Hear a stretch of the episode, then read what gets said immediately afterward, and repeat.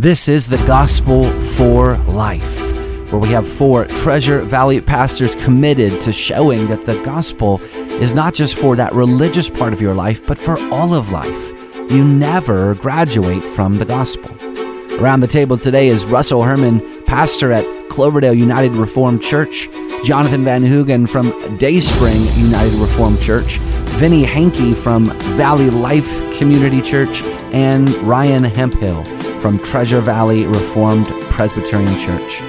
To catch earlier broadcasts, just search The Gospel for Life wherever you subscribe. To find out more about this ministry and about our annual conference, go to reformationboise.com. Welcome back to the Gospel for Life. We do have we're down a, a normal man this morning. Vinny is, and I apologize. I, I can't remember if it's a church related um, absence or is this He's an in- excused he's- absence or is this an unexcused Yeah, he's, absence? he's That's in what we're talking Oregon about. at a Okay. conference. Okay. Okay. Okay. But in his place is Lucas Bombeck. Lucas, if you want to just give a little short intro to yourself so our listeners know whose whose voice they're hearing, that would be great. Yeah, this is Lucas Bombach. I'm the uh, pastor of a church, uh, the church plant in Nampa uh, in Caldwell called Reformation Presbyterian Church. So we are a uh, Westminster clearing church. Um, we hold to the Westminster Confession, and and uh, we are sort of in the NAPARC family of churches. That's what we, we would consider ourselves.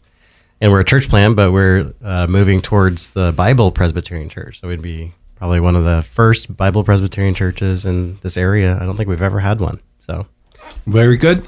We are continuing our themed shows. If you remember, each day of the week has a different theme Mental Health Monday, Throwback Tuesdays, Wisdom Wednesdays, which brings us to Theology Thursday. And today we're going to talk about thankfulness. And at least in some ways, this is preparation for next week. But I hope that thankfulness is not just something that we do once a week or once a year on a particular um, day set aside for National Thanksgiving. Hopefully, it's a characteristic that defines who we are as God's people. And we want to begin by just considering this short little verse from 1 Thessalonians 5. Um, verse 18 says, Give thanks in all circumstances, for this is the will of God in Christ Jesus for you. So, even though this feels like an extremely basic question, what does it mean to give thanks to God? What's involved in that? It's acknowledging that all things come from Him. First of all, that He is the the giver of of all things. Everything that is uh, that comes into our life, uh, whether that be a blessing, but even the hardship. You know, as Paul says here, have thankfulness in all circumstances. I mean, there's an aspect of uh, thankfulness helps guard against ungratefulness. Would be the opposite of it. Complaining, grumbling, just having that overall thankful attitude towards God, who He is, and what He does for us. Exactly. Uh, saying thank you to God is a recognition that we're dependent beings and not independent. You know, all life flows from Him. And it's also a recognition that the Lord is good um, all the time. And, uh, you know, that's a. This is a common re- refrain. It's in the Psalms, you know, where we're told to enter His courts with thanksgiving and, and praise, give thanks to His name, and bless His name. There's an interesting passage. We're going to come back to First Thessalonians five eighteen, but if you um, are in Romans chapter one, Paul is making this case that everybody is without excuse before God, and he says, "For his invisible attributes, namely his eternal power and divine nature, have been clearly perceived ever since the creation of the world in the things that have been made, so they're without excuse. For although they knew God." they did not honor him as God. And then this phrase, or give thanks to him. So a lack of thankfulness, and this really is circling back to, uh, at least in part, what Ryan was saying. A lack of thankfulness is in some ways an affront to God as the creator and sustainer of all life. It's a denial that all good gifts come from the Father above. Mm-hmm. It's really living as practical atheist. That you know God is, exists, but you live refusing to acknowledge that everything that you have, everything that you are comes from Him. Mm-hmm. Yeah, this is the genius behind our American holiday of Thanksgiving is that we do, and I know folks around the world who just think that this is the best holiday. They want it for their own countries because it is really a part of our life in Christ and realizing that in Christ we have everything. I think Jonathan said that we have, you know, our lives, we have our our essence, our being, and that is really we're going to get to that. I think when we talk about Colossians, is is uh, the context of Colossians is that we have eternal life, we have resurrection life, we have regeneration. So yeah, I'm thankful for all those wonderful truths, and if we forget those truths, it's easy to lose uh, that gratefulness. So, why does Paul say giving thanks to God is his will for our lives?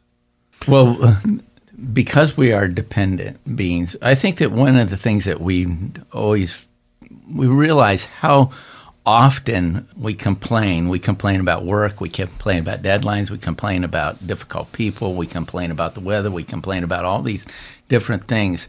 Uh, we spend so much time complaining, we're very, rarely thankful. And I think that discontent is the thing that gets lodged in our heart. And it, it's actually uh, some it's fullness, you know, because we're really not trusting God to take care of us.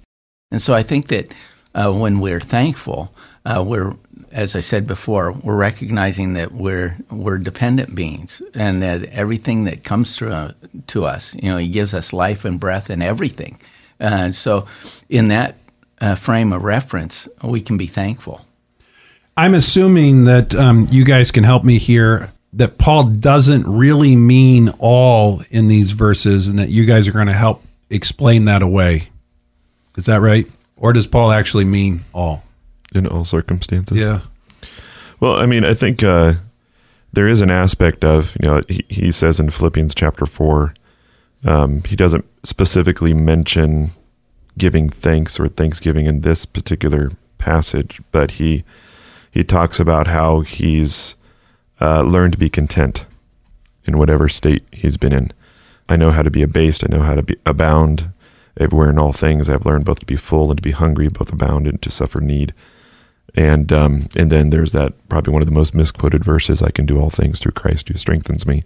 It's not a verse for our workouts and see how much weight we can lift, but enduring those hardships that do come from the hand of God, because we can have thankfulness in all circumstances when we realize and we keep in mind that God is good and He is working in us for our good that we may not understand at the moment. But what thankfulness does, even in those circumstances, as we realize and remember kind of what, what Lucas said in the salvation that God has given us, and the reason we have to be thankful for is that regardless of whatever the circumstances are, that that can't be taken away from us, and that God has given us the greatest gift of all in His Son, and we can be thankful in all things through that. Is there a difference between being thankful in all th- circumstances and being thankful about all circumstances? Yes. Well, God uses those circumstances. So if you if you have good theology, you realize God can purify your heart through those circumstances. So uh, you look at those as challenges to strengthen your faith. Like you come out the other side and and you can turn around and strengthen somebody else's faith. Say, you know, I've I was able to come through that by God's strength, by His joy. So yeah, it so is. when his I will. get run over by a car, I don't actually have to thank God that I was run over for the car, but in the circumstances, I can be thankful to God. Mm-hmm. So you I can think be there, you can be thankful because you're ex- you can experience the presence of God in and every circumstance. You know, there's you know, Dietrich Bonhoeffer who went to prison and was killed by the Nazis. He had been in prison for over a year and in a small cell, and he said, You must never doubt that I'm traveling with gratitude and cheerfulness along the road where I'm being led. My past life is brimful of God's goodness, and my sins are covered by the forgiving love of Christ crucified. I'm so thankful for the people I've met, and I only hope that they never have to grieve about me, but that they too will always be certain of and thankful for God's mercy and forgiveness. So, I mean, here's a here's a man that's going through uh, deep distress, you might say, and yet what he's focused on is the goodness and mercy of God in those circumstances. So when maybe the circumstances might call for a bit of lament, but even in lament, we're looking to God who is there. I think that's an important distinction or question that you asked, Russ, about in versus for. You know, it's we don't have to be thankful that you know we have a cancer diagnosis, you know, and thankful that we have cancer. But we can still be thankful in that circumstance to God who cares for us. And part of that is driven by the fact that the cancer or the car accident or the whatever it might be, whatever negative thing that you want to put in that situation, cannot touch the essence of who we are and who we belong to. Mm-hmm. So circumstances don't define me. Yeah, God's mm-hmm. nature doesn't change. Yes. Yeah. And so And- in the midst of them, I can still be thankful. Mm-hmm. But I don't have to. I'm not. I don't have to be a, a, a masochist. I don't have to say, "Oh, thank you for all these negative things." You can say, "I thank you, God, for your care of me in the midst of." Mm-hmm. Yeah, because he doesn't change, you have that assurance that, you know, this too will pass and James, all these apostles, remember what they what they witnessed, Christ being crucified, right? And that has to be pretty distressing. And so, of course, as Christians, we we pick up our cross, we bear our cross. Uh, Paul even says, you know, I'm I am crucified with Christ. There's no longer I who live, but Christ who lives in me. So when you have that reality in you, uh, my Savior endured everything for me. That's pretty strengthening. That's pretty strengthening that uh, you can you can face those challenges, those persecutions, those trials with joy, thankfulness. These are, I think of these as synonyms. Like all the things God, His will for us is that we live a life of joy, thankfulness. Count it all joy when you fall into various trials. James says. So lots of really good uh, encouragement to focus on God and not on your circumstance. It's ultimately a belief in God. If uh, human life is an accident, if you're just lucky mud, what can you really be thankful about? You have to be thankful to God who made you. He is your creator and he also sustains you. Mm-hmm. Maybe this is not fair. Maybe this is, and you guys can push back. But I think it seems like we underestimate the importance of thankfulness in the Christian life. and and that that's a tendency of of Christians is to miss thankfulness as a, a component of of their day to day life. First, and we've kind of answered this, but we can just be maybe direct on it. Why is it so important? And along with that, what what are some practical insights that you would give to help foster a spirit of thankfulness? Well, the first thing uh, I get this from Henry Scudder, who was a Westminster divine. He says uh, the first thing you can do to get thankfulness is get sound knowledge of God. So, uh, if you think about His absoluteness and His unchangeableness, it makes your your problems, you know, really sit in relief, uh, in stark contrast. So, Psalm eight one verses one and nine, Matthew seven verse thirteen, and Romans eleven thirty six are proof texts that Scudder put out there, and uh, I love these Westminster divines how they address these things and uh, these Puritans uh, they they just go right to the heart of it.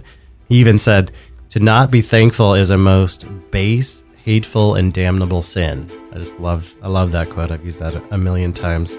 So being thankful is big in our household. Well, you've been listening to the Gospel for Life. We will see you tomorrow.